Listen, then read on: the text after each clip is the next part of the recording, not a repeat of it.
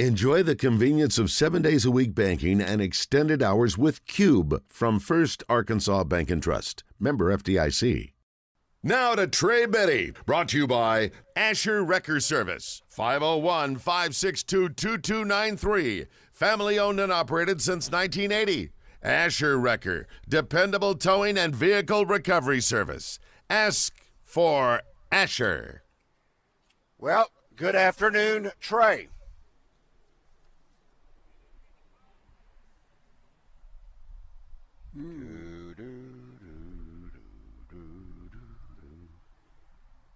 Good afternoon, Trey. We know he's not watching practice because they're not practicing. Just a minute, fellas. There he is. There he All is. right. Good afternoon, Trey. Hey guys, I don't know what happened. It just it was I was connected and it just dropped. How's everybody doing?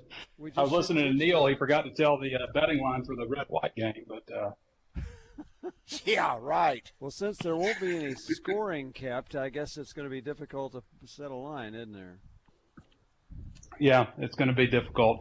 Uh, Pittman just wants to roll them out there and, and let them let them scrimmage and not worry about any gimmicky stuff with uh, you know the defense gets three points for a stop or four points for a turnover or things like that. So I think it'll be entertaining though. I mean, it was I was pretty entertained last weekend when it was just thud up and they they scrimmaged. Well, I watched 78 plays that they ran, uh, but that was entertaining to me. So uh, live tackle I think will be be pretty exciting. Something the fans will enjoy.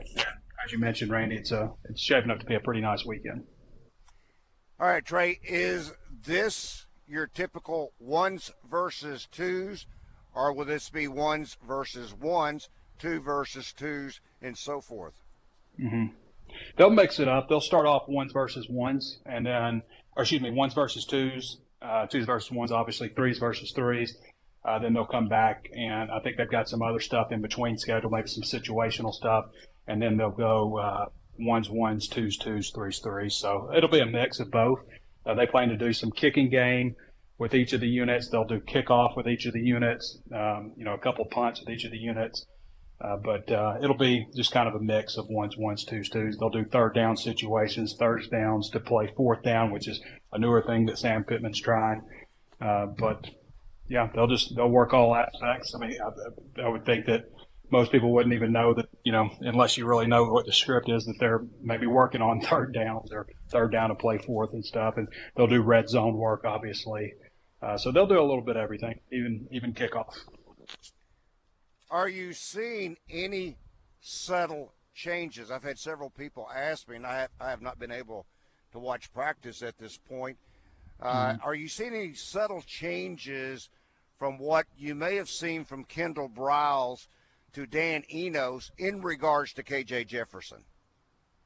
With regard to KJ, I mean, the, first thing that jumps out, obviously, is, you know, the plays that they're working on under center. And that requires, you know, some timing with handoffs with the running backs. They were working a lot of misdirection stuff, um, shifting running backs from wide receiver, split out wide, you know, into the backfield and, and then kicking them out again in the flats. You know, some of that stuff is, is familiar, just maybe some nuances uh, are a little different. I will say, I think I ended the show with this yesterday.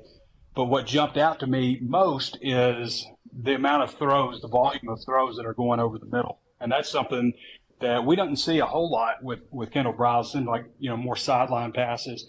I think you'll see more screen passes, and I think you'll see more throws over the middle, whether it's, you know, slants or post or, um, you know, tight end seam or, uh, you know, just crossing patterns. I think you'll see uh, a lot of different things. I mentioned yesterday that it does feel to me like Isaac TeSlaa is starting to separate himself uh, from the from the pack at wide receiver, and Andrew Armstrong's done some really good things too. It's just that with TeSlaa, he just seems maybe a little bit more sure-handed, and then I think Isaiah Sategna is is kind of separating himself a little bit as that slot receiver. So uh, starting to see some things there, um, you know, and then uh, you know tight end wise, I've said before, I, I think that they need to go out and get you know, a bigger tight end that can that can also slip out and catch a pass, but can block for you in short yardage. Although I do think that Luke has has been pretty pretty impressive so far. It's just that you know, from a size standpoint, you know, he's not going to be an inline guy. He, he's going to be a guy that's going to play off the line of scrimmage and split out wide sometimes. Trey, do you think on the other hand, we will see the true RPO, the true Yeah. dual threat quarterback that Stan loves so much. We're still going to see that. Absolutely. They're going to run RPO. They're not going to stop doing that. It's just, you know, you're going to see, you're going to see, you know, when Bobby Petrino was at Arkansas, he ran what he called a power spread, and that was elements of a spread and elements of, you know, a power run game. You know, it was the, it was, at the time, it was very pro style attack. Now, obviously, offensive is, offenses have continued to evolve. Uh, but I, I think that's what you get with, with Enos, what he ran at Arkansas before. It's, you know, it's very pro style, but pro style doesn't mean the same as it used to mean. You know, it doesn't mean like, you know, um, Two you know, back just- set. yeah, two back sets, a tall quarterback that's not very mobile. You know, it, does, it doesn't mean that anymore in the NFL. So uh, I, I think that's what you'll see at Arkansas, just kind of a similar offense that, that pro teams run. Obviously, not, you know, you're not going to run it at the same level in terms of terminology. It's a full time job, but it's not a full time job, obviously, for these for these guys. Uh, but you're you're going to see a lot of the same principles, I think, that you see in the NFL. Trey, I've been following. I, I don't. I can't recall exactly where you began uh, on your, let's say, day five notes, quotes, order of appearances. Uh, I think I started keeping those beginning with number seven, football day number seven. But the one thing that I've been able to kind of go back and, and uh, I guess you can say, uh, see what it's like you did with the offensive line where you went position by position the offensive mm-hmm. line and this day such and such started here and so forth my point is in going from basically day seven or practice seven i should say through the most recent which is day 12 it looks like those lists are now becoming that that order of appearance are be, it's beginning to take shape if that Yeah. makes makes sense I think so. I think we're. I mean, this is four days in a row now that we've seen Patrick Kutas at right tackle. It feels like he's starting to assume that position. We know the coaches loved him when he was a recruit. You know, when when he signed with Arkansas, and then when he got to campus, you know, we just heard a lot of really good things about Patrick Kutas uh, and his potential for the future. I'll tell you another guy, by the way, who gets that same kind of talk is is Luke Brown, uh, who is uh, is is not been able to go through spring, but that was a guy they had real high hopes for. He ended up having a um, knee surgery, not an ACL, but knee surgery, uh, and wasn't able to go through spring. But that might be a guy to watch also because we hear the same kind of stuff said about him. But Kutas, uh, you know, was they recruited him as Pittman said to play offensive tackle. He was the number 202 ranked prospect in the country coming out of high school on 24/7 Sports. Was viewed as a guy that could also potentially play defensive tackle. So that tells you what kind of athlete he is. But they were not pleased coming out of that first scrimmage with um, the right tackle spot in particular. That was an area where they were, you know, came away going, you know, we gotta we gotta figure something out there. And so that's when they decided to move Kutas over there. They were working at left guard uh, and at center, and and now moved him to to right tackle. I still think that they I, I- think they need to figure something out at center in terms of who's going to be the backup center because up until this past week it was Kutas. He was going to be the backup guy. I mean, they, they have, you know, a second team offensive line, but that's not really, that doesn't tell you who's going to go into an actual game, you know. So I always think it's better to move one player versus moving two players, you know, and that's what they would have to do. They'd have to move Kutas from right tackle, move him to center, and then they'd have to put a new right tackle in. So, um, they need to figure that out some kind of way. Who's going to be there? Maybe they maybe the answer's in the portal. I don't know, but uh, they've got to figure that out some kind of way. Uh, but yeah, I, I think that it's looking good with Joshua Braun at right guard. I don't think that that's 100% settled yet. Takish Crawford, Marion Harris also still battling there. Obviously, Beaux Limmer's been a staple at center since the start of spring. Brady Latham uh, at left guard or left tackle. You, you could still move Brady Latham out at left tackle, uh, but you know, Devon Manuel has kind of been a project since he got to Arkansas. He was he was well regarded as a recruit, but he wasn't a four star. And one reason is he was he just needed to redo his body, reshape his body. I mean, he was listed at 370 as a freshman, but there are reports out there that he was 390, 6'9", 390 at Arkansas when he when he first arrived, and uh, I, I can tell you he was, you know, from his belly up, he was pretty top heavy. Uh, and he is really, really like, you know, just big up top, not like necessarily big legs, just big up top, uh, but looked athletic with his legs. And, you know, he dropped weight last year, obviously, and then again has dropped weight and looks, you know, felt, I guess would be the word. I think he'll probably get up. He's about 310 right now. I think he'll probably be about 325, though, uh, after the summer conditioning, summer training cycle. I think he'll, he'll probably pack on some more LBs uh, and really be able to anchor that spot there. But uh, yeah, I think that I think the offensive line is definitely taking shape. I like you, Marion Harris. I, I got to believe yeah. he's going. He's going to find some playing time, Trey. Do you not believe? I, I think so. I think Marion Harris is a future starter at Arkansas. That was another guy. You know, I mentioned Kutas and I talked about Luke Brown, but Marion was another guy um, that I know for a fact somebody you know told somebody told me you know Pittman had, you know, said when he first got there, he goes, that's what they're supposed to look like. Mm-hmm. so uh, I do think it's interesting, though, that, you know, the biggest player on Arkansas's roster several years in a row now has been a true freshman. It was uh, Jalen St. John a few years ago. He was at 359. Uh, it was Devon Manuel, uh, who was 390, listed at 370. Uh, and then Marion Harris, I believe, was 369, I think, is what he was listed at as a freshman. And now the biggest guy on the team is Paris Patterson, uh, who's 360. Kind of interesting. Talk about. I'm sorry. Go ahead. Go, go ahead. I was just. I, I always have said for a long time.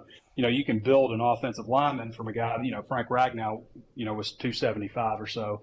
Uh, Ricky Stromberg was 265 when he arrived on campus uh, you can build a guy up, but I always think it's best if you can bring a guy in who's maybe a little heavy and take the weight down. And I, I got to think that you feel much lighter on your feet as an offensive lineman going from 370 down to 320. Talk about the development of Andrew Chamblee. This is another player mm-hmm. I really like. Yeah, Chamblee's got a future, no question about it. He, I think he just probably needs to cook a little bit longer, probably the same with a Marion. Uh, probably just need uh, a little bit more time, weight room, um, you know, getting their body right. You know, I talked about a Marion being what 369. Uh, you know, he's 297 now. He's one of the lighter offensive linemen on the team at, at six seven. Chamblee was, you know, he's always been around, you know, 305, 310 or so, about six six. He's de- Chamblee is definitely a tackle. The way he's built, the way he's put together. Marion, I think, could probably go either tackle or or guard. Uh, but uh, both of those guys, I, I think, are, are, are future starters at Arkansas. I mean, they're already they're already pushing. So eventually, I think they'll probably break through. I tell you, I, I just have to. I didn't laugh out loud because Trey, you're using sports lingo that's pretty hilarious. You know what you just said? Okay. You said what? this guy's got a future, but he needs to cook a little longer. Now, yeah. What is that? That's what Coach Nutt used to say. He needs to cook yeah. a little longer. Well, and what kind of future does he have if he cooks? My God. Yeah. Put him back in. He's not done yet. Turn him over. I'm sorry. I just couldn't help it. You know, that was that was pretty yeah. funny. By the way, yesterday Sam Pittman made the comment, and I know you've addressed a lot of things. If you did, I'm I'm sorry I missed it, but mm-hmm. he said he doesn't want to lose one player to the transfer portal off this team. Do you th- and yeah. you've said all along there might be another player or two. Do you think it's possible they could keep everybody that's there right now. That's their desire. Possible, unlikely, I think. Um, but I think it's possible. Yeah, I do. Uh, you know, and I look across the the roster right now. There are a few guys here and there that you know are older players that aren't really making a push uh, to contribute. You know, I can. Um, I don't want to single anybody out, but I mean, you can probably figure it out. You're in heading into you know your third year and you're not you're not pushing to the start or being the two deep, then you know that's um, those are guys that you probably look at. But there are also other guys that you don't think. You know, Mike Woods went through all of spring and then transferred, starting wide receiver. You know, that was certainly unexpected. So things can like that can happen. Um, you, you may you know you may have stuff happening, you know, under your nose that you you don't know a guy's being recruited off your roster, and that's definitely possible too. Uh, but he did say that. I think he wouldn't have said that if he didn't mean it. And um, you know they've got eight slots available right now. I've said before where where I think those spots should be. I think they they need you know a, maybe an older linebacker. Although I'm starting to feel better and better about the linebacker corps, especially you know thinking about the first three games being you know what you would consider winnable home games.